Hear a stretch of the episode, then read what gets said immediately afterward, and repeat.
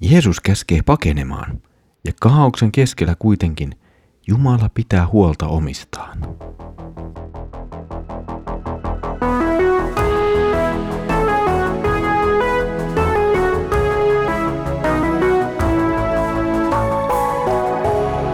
Kirjoitusten pauloissa. Tervetuloa taas Kirjoitusten pauloissa Raamattu podcastin pariin. Minä olen Mikko ja katselen teidän kanssanne yhdessä Markuksen evankeliumin jakeita. Hienoa, että olet tullut taas mukaan yhteiselle matkalle. Edellisellä kerralla kuuntelimme Jeesuksen vastausta opetuslasten kysymykseen siitä, milloin Jeesuksen sanoma temppelin tuhoaminen tai tuhoutuminen tapahtuu. Tänään keskustelu tulevista tapahtumista jatkuu ja edelleen pysytään tuon temppelin tuhoamisen ympärillä, mutta samalla alkaa jo vähitellen auketa myös näkökulmaa vähän laajempiin lopunajan tapahtumiin ja vähän laajempaan ymmärryksen siitä, mitä lopunajat ovat ja mitä siellä tapahtuu. Luemme nyt Markuksen evankeliumin 13. luvun jakeet 14 23. Kun te näette turmion iljetyksen seisovan paikassa, jossa se ei saisi olla, huomatkoon lukija tämän, silloin on kaikkien Juudeassa asuvien paittava vuorille. Sen, joka on katolla, ei pidä mennä alas talonsa mitään hakemaan, eikä sen, joka on pellolla, pidä palata noutamaan viittaansa. Voi niitä, jotka noina päivinä ovat raskaana tai imettävät. Rukoilkaa, ettei se tapahtuisi talvisaikaan, sillä noina päivinä tulee olemaan ahdinko, jollaista ei ole ollut luomakunnan alusta Jumalan luomistyöstä tähän päivään asti, eikä tule olemaan. Jos Herra ei olisi lyhentänyt sitä aikaa, yksikään ihminen ei säästyisi. Mutta niiden tähden, jotka hän on valinnut, hän on lyhentänyt sen ajan. Jos joku sanoo teille, täällä on Messias, tai katso, Messias on tuolla, älkää uskoko, sillä vääriä messiaita ja vääriä profeettoja ilmaantuu ja he tekevät tunnustekoja ja ihmeitä johdattaakseen, jos mahdollista, valitut harhaan. Pitäkää siis varanne. Minä olen ennalta ilmoittanut kaiken tämän. Jeesus puhuu nyt aika voimakkaasti temppelin häpäisemistä. Sanat turmion iljetys eivät ole mistään vahingossa keksittyä tai jotenkin tarkoituksella valittua retorista, voimakasta kieltä, vaan jälleen tällä termillä on hyvin vahva vanhatestamentillinen tausta. Nimittäin tuo termi ilmestyy kahteen kertaan Danielin kirjan luvissa 11 ja 12. Ja näissä kohdissa puhutaan nimenomaan Jumalan tekemää liittoa vastaan toimimisesta ja myös temppelin Jumalanpalveluksen vääristymisestä. Ja näin voidaan hyvin nähdä, mitä Jeesus oikeastaan puhuu. Hän puhuu siis siitä, miten joku ihminen tai ihmisryhmät hyökkäävät Jumalan tekemää liittoa vastaan.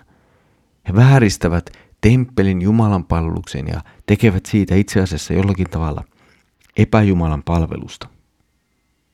Meillä on nyt useampia vaihtoehtoja nähdä, mikä hetki tai kuka on varsinaisesti tuo turmion iljetys.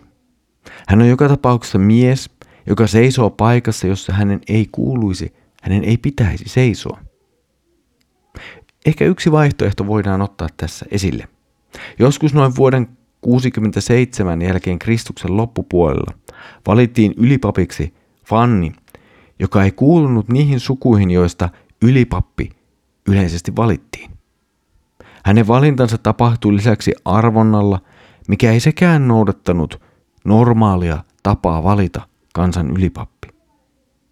Ja näin kaikkien näiden vaiheiden ja siellä olleiden tapahtumien jälkeen oikeastaan voidaan nähdä, että hän on ylipappi, jonka ei pitäisi olla ylipappi. Hän on turmion iljetys, joka seisoo paikassa, jossa hänen ei pitäisi seistä.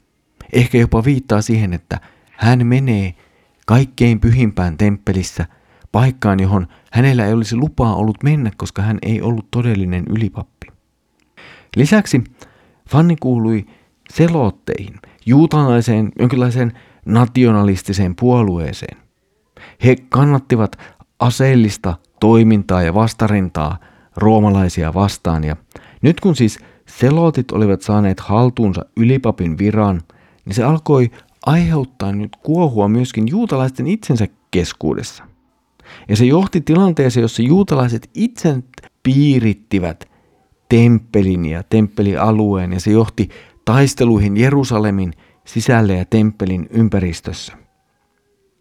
Lopulta selotit onnistuivat pääsemään voitolle tässä taistelussa edomilaisten avulla ja saivat näin pidettyä hallussaan temppelin aina siihen asti, kunnes roomalaiset tulevat ja hävittävät Jerusalemin kaupungin ja polttavat sen temppelin vuonna 70 jälkeen Kristuksen. No, näin minuutissa esitetty pitkään monimutkainen historia ja sen kulku on tietenkin aikalainen yksinkertaisuus ja suoraviivaistus siitä, mitä kaikkea on tapahtunut. Mutta oleellista on nyt huomata se, että juuri näistä tapahtumista, juuri siitä, mitä siellä tapahtui noina vuosina, myös Jeesus nyt näillä sanoillaan puhuu. On siis tapahtumia, joista opetuslasten tuli paeta eikä jäädä niiden keskelle. Ja sekä juutalaisten keskinäisen väkivallan teot että lopulta tämä roomalaisten piiritys on sellainen inhimillinen katastrofi, josta seuraa suurta tuhoa ja kuolemaa, ja tältä opetuslasten tuli suojella itsensä ja paeta pois eikä lähteä mukaan kumpaankaan näihin kahakkaan. Kaiken tämän keskellä kuitenkin Jumala myös huolehtii omistaan. Vaikka hän sallii kaiken tämän kauheuden tapahtua, niin silti hän ei jätä omia, vaan pitää heistä huolen.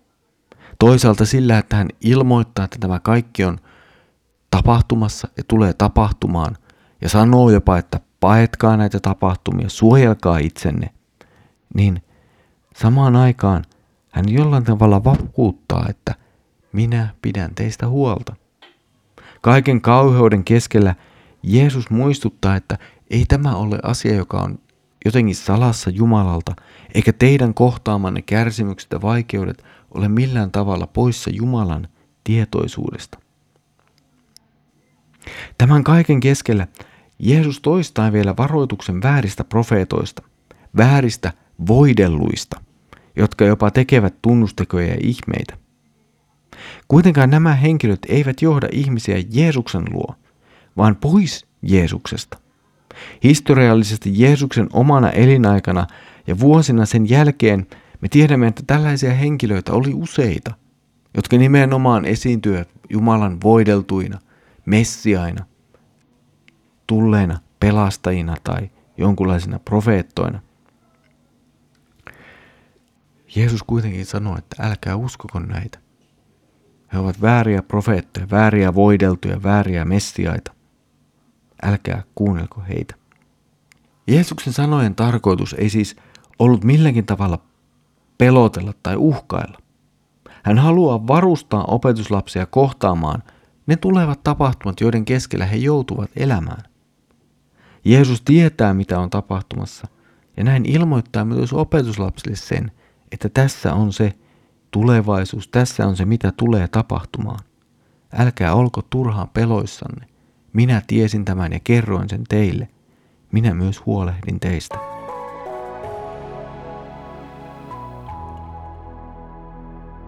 Jeesuksen nämä ennalta kertomat tapahtumat ovat selkeästi myös Jumalan tuomio. Temppeli saa nyt lopullisen tuomionsa. Kansa joutuu kohtaamaan valtavan hengellisen ja identiteettiin menemän katastrofin.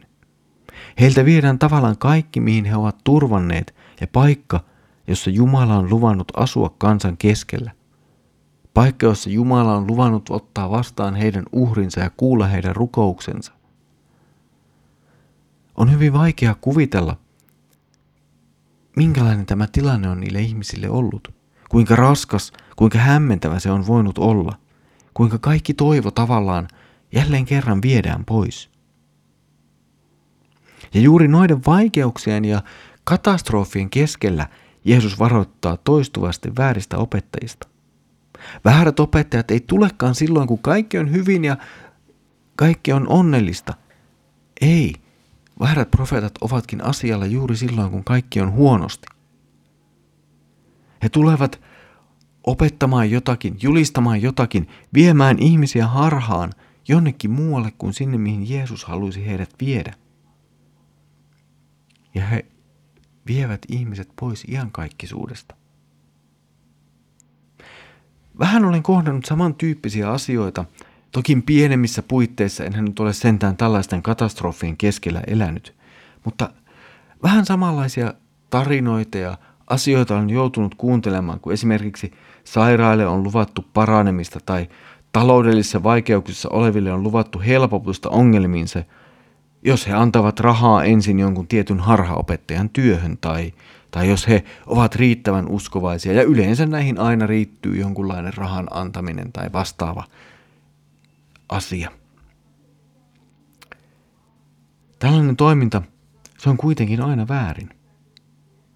Nimittäin jo lähtökohtaisesti pitää muistaa se, että Jumala tekee mitä hän tekee, mutta ei Jumala vaadi meiltä maksua. Hän ei lähetä meille ensin pankkisiirtolomaketta tai pyydä luottokorttinumeroa, että kun tämän täytät ja tämän annat, niin sitten minä Jumala voin tehdä jotakin. Jumala on kuitenkin kaikkivaltias Jumala. Ja hän tekee sen, minkä hyväksi ja meidän parhaaksemme näkee silloin, kun on sen aika ja meille itsellemme parhaaksi. Eikä siihen tarvita rahalahjuksia tai sitä, että ostaisimme Jumalalta näitä palveluita jonkun profeetan tai voidellun tai muun höpöttäjän kautta. Jumala ei pelaa meidän kanssamme mitään pelejä. Tässä oli tämänkertainen kirjoitusten pauloissa Raamattu podcast. Mukavaa, että olet jälleen ollut yhdessä mukana katselemassa Markuksen evankeliumin jakeita. Seuraavalla kerralla jatkamme tästä Jeesuksen puheen tarkastelua ja menemme kohtaan, jossa Jeesus alkaakin puhua ihmisen pojan saapumisesta. Ja siinä meillä riittääkin ihmettelemistä. Ja siitä siis seuraavalla kerralla. Tässä kohtaa haluan muistuttaa vielä kansanlähetyksen kahdesta muusta podcastista. Lähetysjohtajamme Daniel Dummelan podcastista Pieni ihminen suuressa mukana ja Mika Järvisen vetämästä podcastista Lähetystyön takahuone. Suosittelen niihin tutustumaan ja kuuntelemaan niitä jaksoja. Mutta nyt Herramme Jeesuksen Kristuksen armo, Isä Jumalan rakkaus ja Pyhän Hengen osallisuus olkoon sinun kanssasi. Amen.